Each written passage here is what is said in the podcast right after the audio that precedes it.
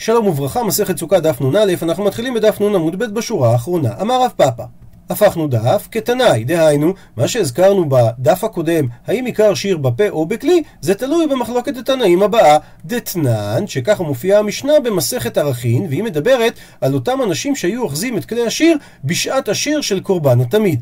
שלפי הדעה הראשונה עבדי כהנים היו, זה דברי רבי מאיר. לפי הדעה השנייה רבי יוסי אומר משפחת בית הפגרים ומשפחת בית ציפיריה ומאמאום היו, שזה שם המקום שלהם, שהיו מסיעים לכהונה. דהיינו, המשפחות האלה היו משפחות ישראל מיוחסים, אז נשיהם האלמנות ובנותם הבתולות היו ראויות להינשא לכהנים.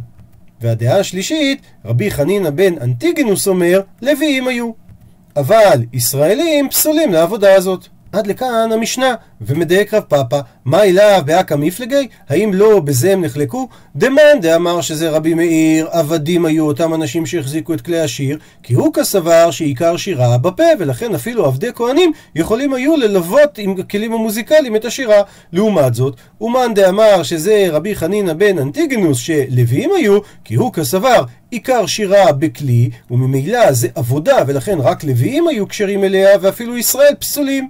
דוחה הגמרא ואומרת, ותסברה, נראה לך להסביר ככה? הרי רבי יוסי מייקה סבר. איך תסביר את דעתו של רבי יוסי שאמר שזה היו משפחות ישראל מיוחסים? שהרי איקה סבר, אם הוא סובר שעיקר שירה בפה, אז אם ככה אפילו עבדים נמי, כמו שאמר רבי מאיר. ואיקה סבר שעיקר שירה בכלי, אז הוא היה צריך להגיד כדעתו של רבי חנינא בן אנטיגנוס, שלוויים אין, לוויים כן קשרים לעבודה הזאת, אבל ישראלים לא קשרים לעבודה הזאת. ומזה שאי אפשר להעמיד את דעתו של רבי יוסי בנקודת המחלוקת הזאת, האם עיקר שירה בפה או עיקר שירה בכלי, צריך להסביר את המשנה באופן הבא. אלא, דקולי אלמה, דהיינו כל הדעות, גם רבי מאיר, גם רבי יוסי וגם רבי חנינא בן אנטיגנוס מודים שעיקר שירה בפה, ובהקה מפלגי, ובזה הם נחלקו. דמר סבר, הכיה ומעשה, ומר סבר, הכיה ומעשה. אחד סובר כך היה המעשה, ואחד סובר כך היה המעשה. ובעצם יש לנו פה רק תיאור מציאות מה היה במקדש. שואלת הגמרא, אז אם כך, למאי נפקא מינה? הרי המשנה לא באה לתאר לי מחלוקת מה היה בפועל, אם אין לזה נפקא מינה בהלכה. אז מה נפקא קמינה? עונה הגמרא, למעלין מדוכן ליוחסין ולמעשר כמפלגי, דהיינו, אותם אנשים שנמצאים שם על הדוכן ומנגנים, האם הם מוחזקים כמיוחסים, האם הם מוחזקים כלוויים? בדבר הזה הם נחלקו. שמנדה אמר עבדים היו, כי הוא כסבר אין מעלין מדוכם ליוחסין ולא למעשר. לעומת זאת, מנדה אמר שישראל היו אותם המנגנים, כי הוא כסבר מעלים מהדוכן ליוחסין, אבל לא מעלים למעשר. ומנדה אמר לוויים היו, הוא כסבר שמעלים מדוכן בין ליוחסין בין למעשר.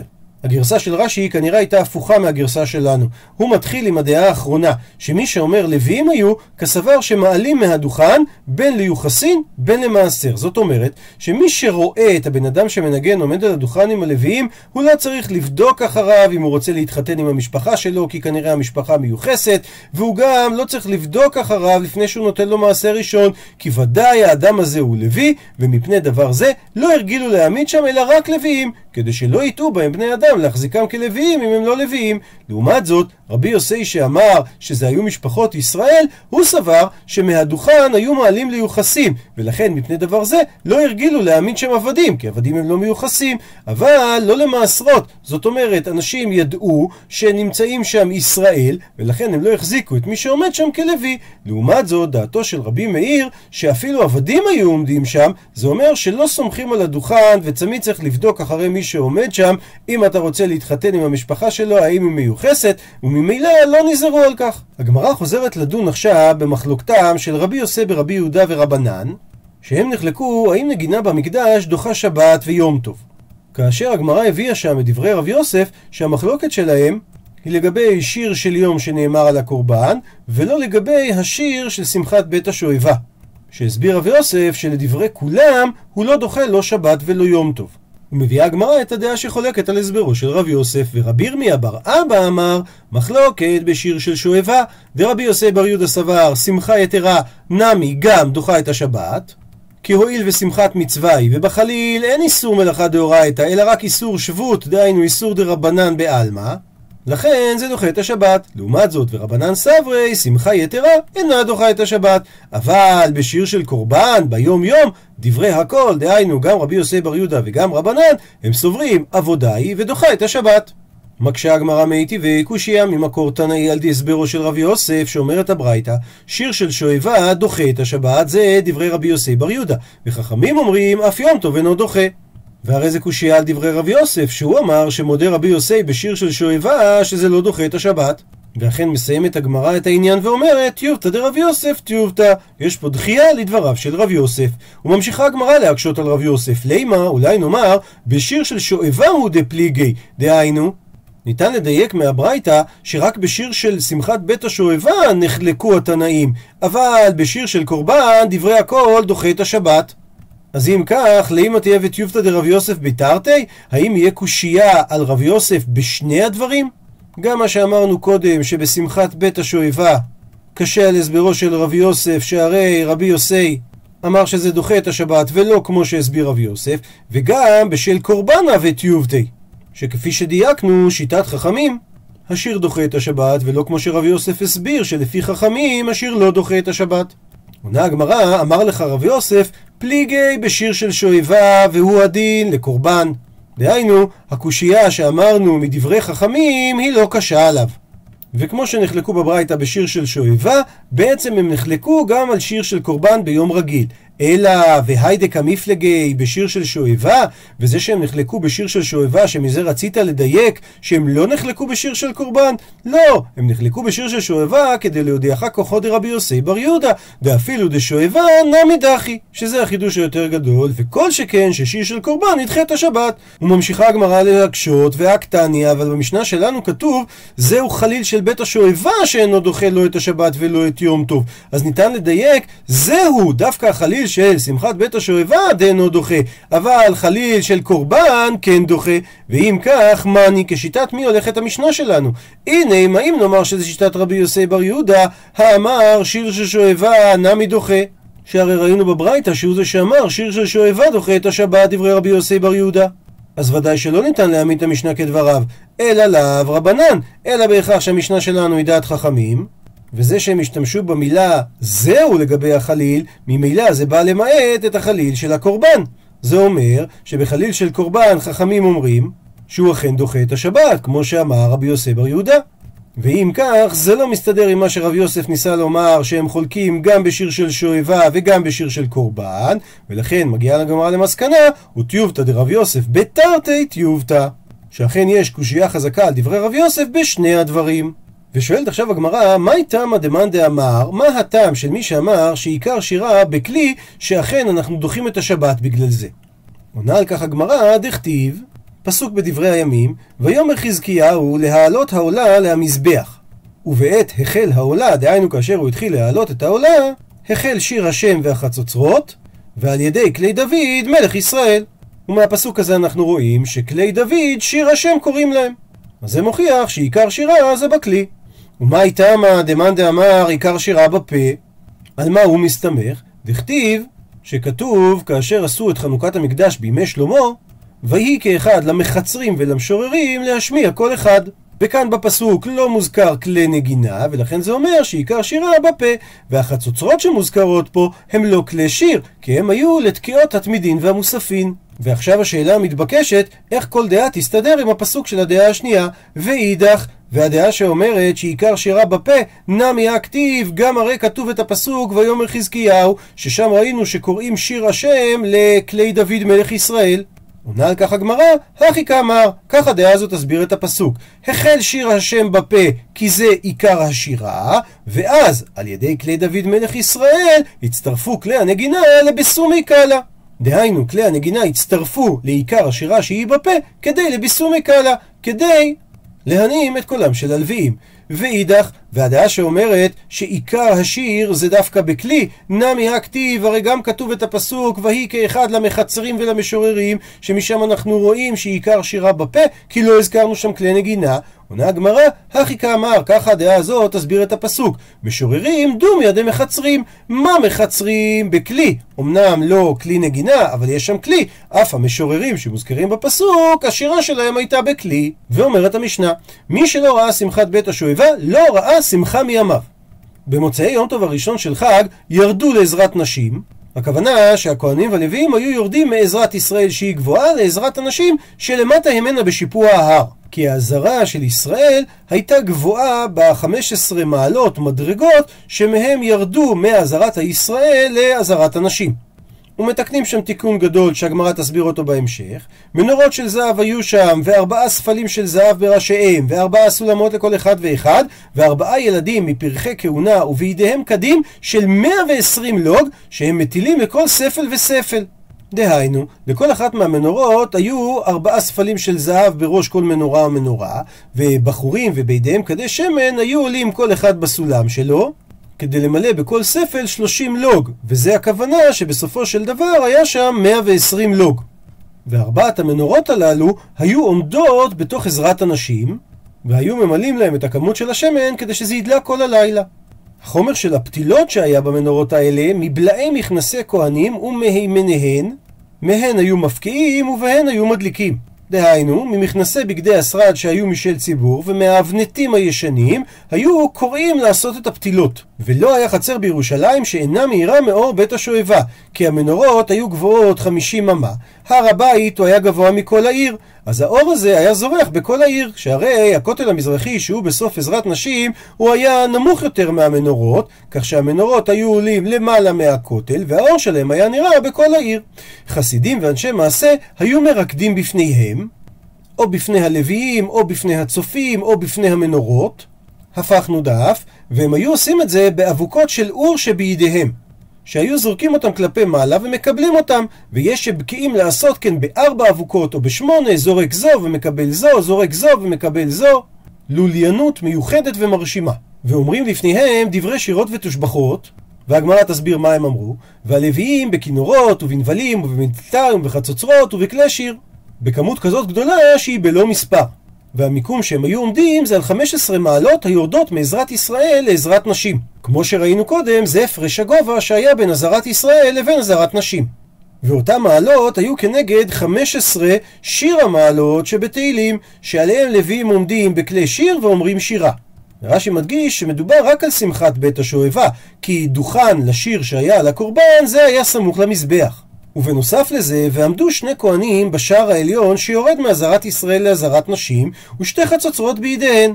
וכאשר קרא הגבר, שהגמרא במסכת יומא אומרת, או שמדובר על קריאת התרנגול, או שמדובר על האדם שהיה מכריז שהגיע עלות השחר, אז הם תקעו והריעו ותקעו. וזה היה סימן ללך למלא את המים כדי לנסח את המים, והיו ממלאים את זה ממעיין השילוח. וכאשר אלה שהלכו למלא את המים הגיעו למעלה העשירית, שוב פעם תקעו והריעו ותקעו. ורש"י אומר על פי הגמרא בראש השנה, שבכל התקיעות האלה היה תקיעה פשוטה לפניה, פשוטה לאחריה ותרועה באמצע. וכאשר הם הגיעו לעזרה, ורש"י אומר שהכוונה שהם הגיעו לקרקע של עזרת הנשים, שוב פעם תקעו והריעו ותקעו.